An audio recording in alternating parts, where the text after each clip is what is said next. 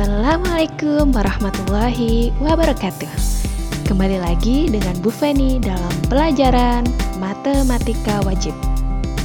Podcast edukasi kali ini akan menjelaskan tentang macam-macam kejadian majemuk. Ada dua, yang pertama dua kejadian saling lepas Yaitu dua kejadian yang saling tidak mempengaruhi satu sama lain Salah satu contoh dalam kehidupan sehari-hari seperti mandi dan tidur.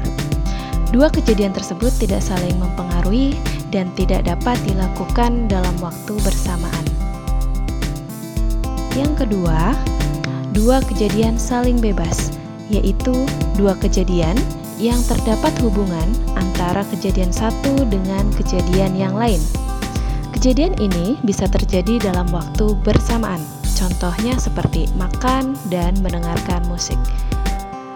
Untuk rumus dan contoh soalnya, silakan bisa mendengarkan podcast edukasi berikutnya. Sekian dan terima kasih.